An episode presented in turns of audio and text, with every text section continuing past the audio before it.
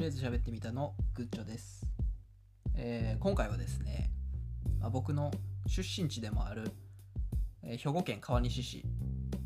その魅力についてですねちょっと語っていこうかなというふうに思います。っていうのもですね、えー川西市は毎月、え1冊ですね未来府という広報誌をポストにぶち込んでくれるんですけれどもまあこの未来府ですね。僕は個人的に結構好きであのまあちょっと中身はね結構あのお堅い内容になってたりもするんでなかなか読まない読まないんですけど、まあ読みにくい読みにくいのでねちょっと読まないんですけどもまあ一番後ろのところにですね、えー K カルチャーという特集が組んでありましてまあとりあえず喋ってみた。ここに乗りたいなと。いうことでですね。まあちょっと今回、えー川西の魅力についてねお話ししていこうと思います。でまあその K カルチャーがですねどういう特集かっていうと、まあ、川西ならではのカルチャーを発信あんな人やこんな場所魅力的なグルメなどを紹介しますと、えーいうことでボリューム77もう77回やってるんですね。でえっ、とまあそこにですねとりあえず喋ってみた食い込んでいきたいので、まあ、川西ならではのカルチャーを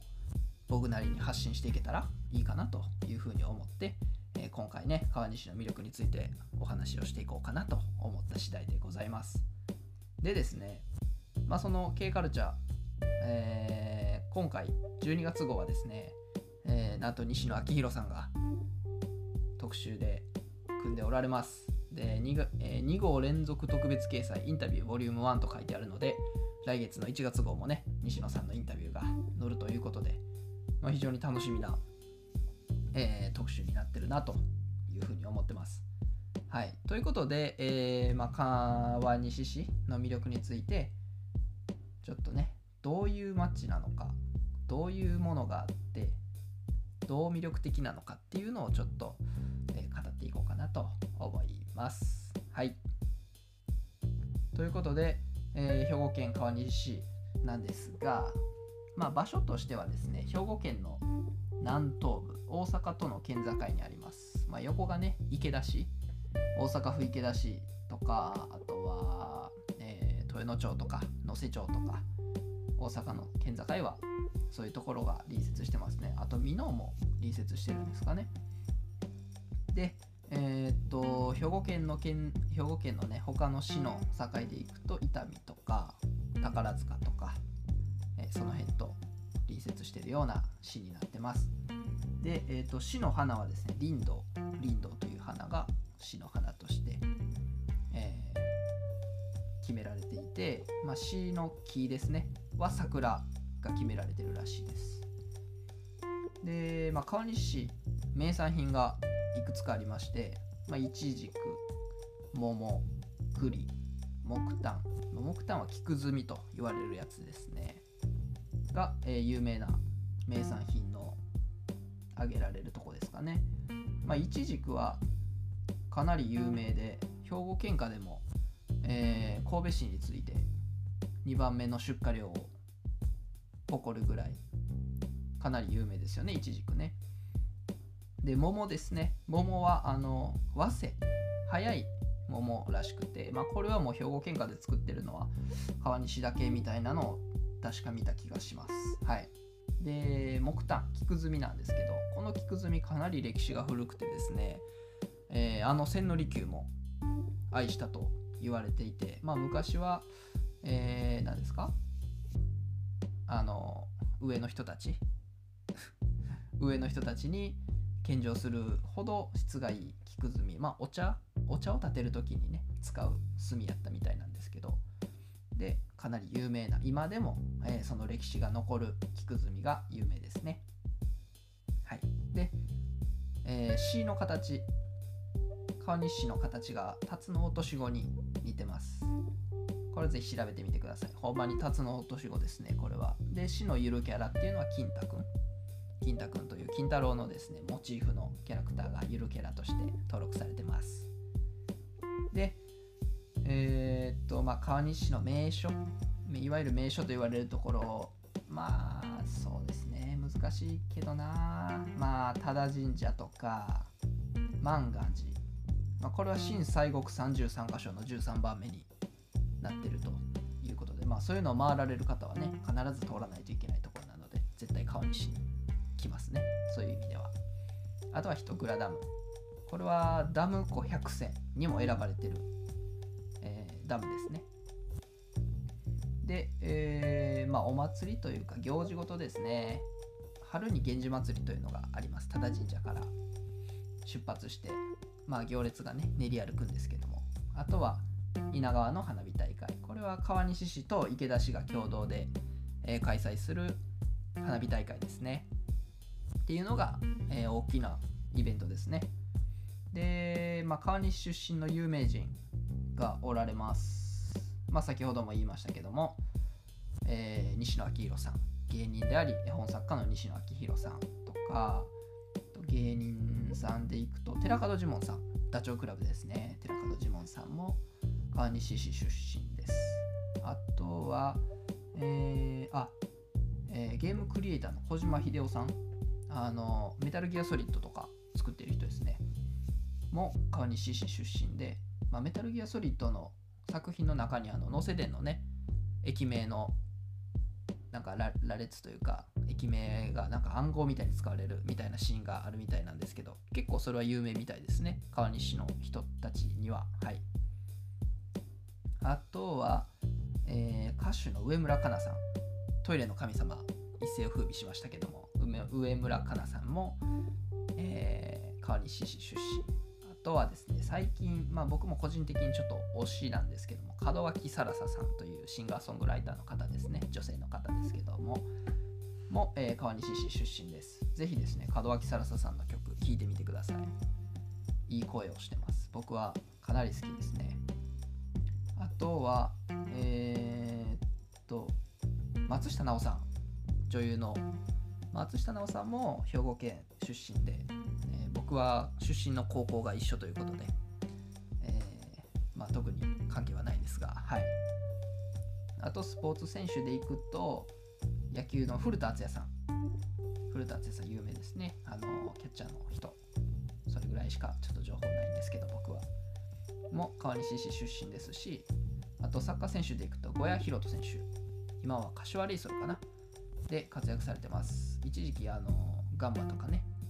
でも活躍されてましたし大学時代は関西学院大学で、えー、得点王とかも取ってはりました。は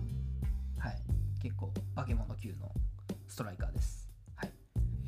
でまあ川西の大体大まかな、えー、紹介はこんなところですかね、まあ、それ以外のことをなかなか深く掘り下げてもねちょっとつまらなかったりもするので、まあこれぐらいの、あの、上っ面のところだけね、ちょっとさらっとすくって、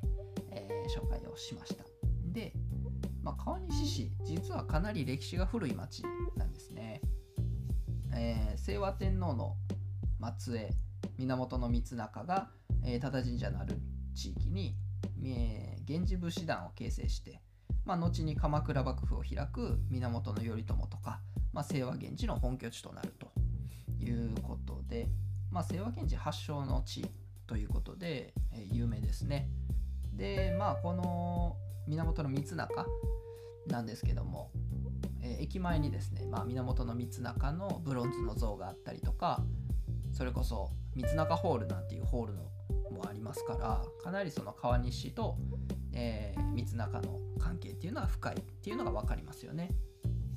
でえー、っとまあその死の花林道というふうに先ほど紹介したんですけど、えー、源氏の家紋にその林道の花がね、えー、モチーフになってあしらわれているというところから、えーまあ、死の花が林道になったんじゃないかなと僕は考えております。というとこでかなり、えーまあ、歴史も古く、えーまあ、そういう意味ではすごくこうカルチャーのある川西市なんですけど、まあちょっとこの源光中いろんな逸話とかね伝説があってまあちょっとそういう伝説も今後ちょっとずつ話していきたいなというふうには思っております。結構僕はこの光中の伝説とか光中の息子の頼光の伝説とか、が好きなので、まあ、それもポッドキャストでちょっと紹介していきたいなと思ってます。あとはですね三ツ矢サイダー発祥の地ということで、まあ、三ツ矢サイダー皆さんご存知ですよね。あの三ツ矢サイダー今ちょうど嵐がね CM をしてますけどもあの三ツ矢サイダー実は川西市が発祥の地で、えー、川西の平野というところにですねその三ツ矢サイダー発祥の地という記念の塔というか、まあ、昔そこで作ってたっていう、まあ、跡地みたいなのがありますね。本当にねちっちゃいところなのでなかなかこう観光名所というところまではいかないんですけど、まあ、かなりねレアな建造物かなと思います。で、えー、まあ、川西の名産のイチジクなんですけども、まあ、麻酔ドーフィンという種類らしくて北米原産のドーフィンっていう種類なんですけど、まあ、それをですね、まあ、増井さんという方が、えー、持って帰ってこられましてでそこからですね、えー、川西を中心に、えー、まず近畿圏にどんどん広がっていったみたいで今あの日本で作られてる品種っていうのはほとんど麻酔ドーフィンらしくて、まあ、そういう意味では日本における、えー、イチジクの発祥っていうのも、まあ、川西市なのかなというふうに僕は勝手に考えてます。まあそうですね川西市の魅力これは僕が思う魅力なんですけども、まあ、県内有数の里山で、えー、すごく自然が豊かですよね、まあ、河川まあ、川が稲川がねそば、に流れてますので、まあ、その河川敷でキャンプができたりとかキャンプじゃないな河川敷でバーベキューしたりとかあとはその一倉ダムのところにね地妙湖キャンプ場っていうのがあるのでそういうとこでキャンプをしたりとかすごくこう自然に触れることのできる、えー、地域かなと思います。で夏場とかは花火大会もやってますし、まあ、そういう意味では人が集まるイベントっていうのも。あいろんな地域からのアクセスっていうのもかなりいいんじゃないかなと思っていて、まあ、伊丹空港からも割とすぐ近くですし、まあ、新幹線で来たら新大阪、えー、から、まあ、梅田経由で1本で川西まで来れますし逆にですね、まあ、大阪とか神戸に行くっていうのもアクセスがいいですよね。電車で行ってもいいですし車でも行けますから最近は、えー、新名神も開通しましたのでそれこそ神戸方面であったり京都滋賀三重とかそっち方面へのアクセスもかなり良くなったんじゃないかなというふうに思いますでまあ反対にですね、まあ、川西の問題点なんですけど、まあ、南北に縦長なんですよね。で、まあ、そのいわゆる中心地川西の駅から、えー、まあ、北部の方へのアクセスっていうのはちょっと車がないと行きにくいっていうのが一つま問題としてあるかなと思います。まあ、車でねあのキャンプに来るとか、えー、そういう分にはね全然問題ないかなと思うんですけどまあ、どうしても電車で来たりとかっていうことになるとアクセスはあんまり良くないかなっていうのは感じますね。あとはそしてまあまあこうかなりこう特筆した名特筆した名所がないと言いますか、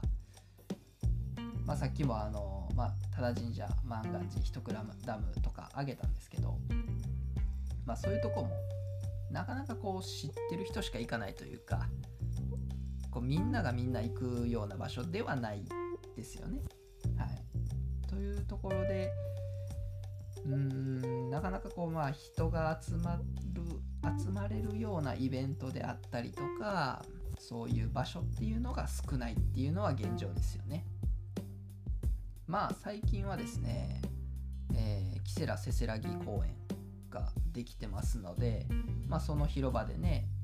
えー、イベント開催されてたりとか、まあ、そういうのがロハスフェスタとかねなんかあのまあ万博のとこみたいに大きくはないんですけど、まあ、ロハスフェスタとかもやってますし、えー、あとは川西音あかりとかね、まあ、ちょっとそういう幻想的なイベントとかもやってますんでそういうのはもっとこうどんどんね前面に押し出していきたいですし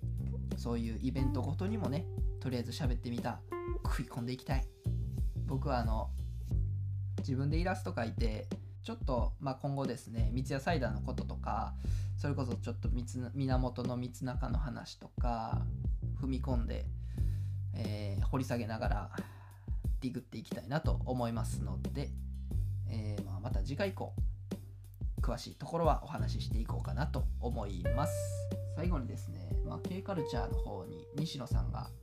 まあ、書いてたんですけど、まあ、来てもらう街にならないとダメっていうのを言ってはりますね。もちろんそうです。来ていただかないことにはやっぱり本当の魅力は伝わらないですしなかなかこういった僕の発信だけでは、えー、行こうという気にはならないっていうのは事実なのでまあその一助になればいいなとは思うんですけどまず川西に来てもらわないといけない。川西にはいろんなお店があって生活をしている方がいると、まあ、来てもら来てもらいやすい環境であるっていうのは間違いない、まあ、新大阪からも近い伊丹空港からも近い梅田からも近い、まあ、これをねどう設計していくかっていうのが課題だというふうに、ま書かれてますね。なので、まあ、そういうところを考えながら、えー、川西どのように魅力を伝えていくか魅力を広げていくかっていうのを、えー、今後ですね何回かにわたって語っていけたらいいなと思います。はい。では今回のとりあえず喋ってみたは以上です。以上グチュでした、えー、グッズとか作ったりもしてるので、まあ、そういうのをちょっと持ち込んでイベントでちょっと販売をしたりとかそういうこともやっていきたいなというふうには思っています。はい。ということでまあそれぐらいですかね。まず第1回目川西の魅力について語る会は。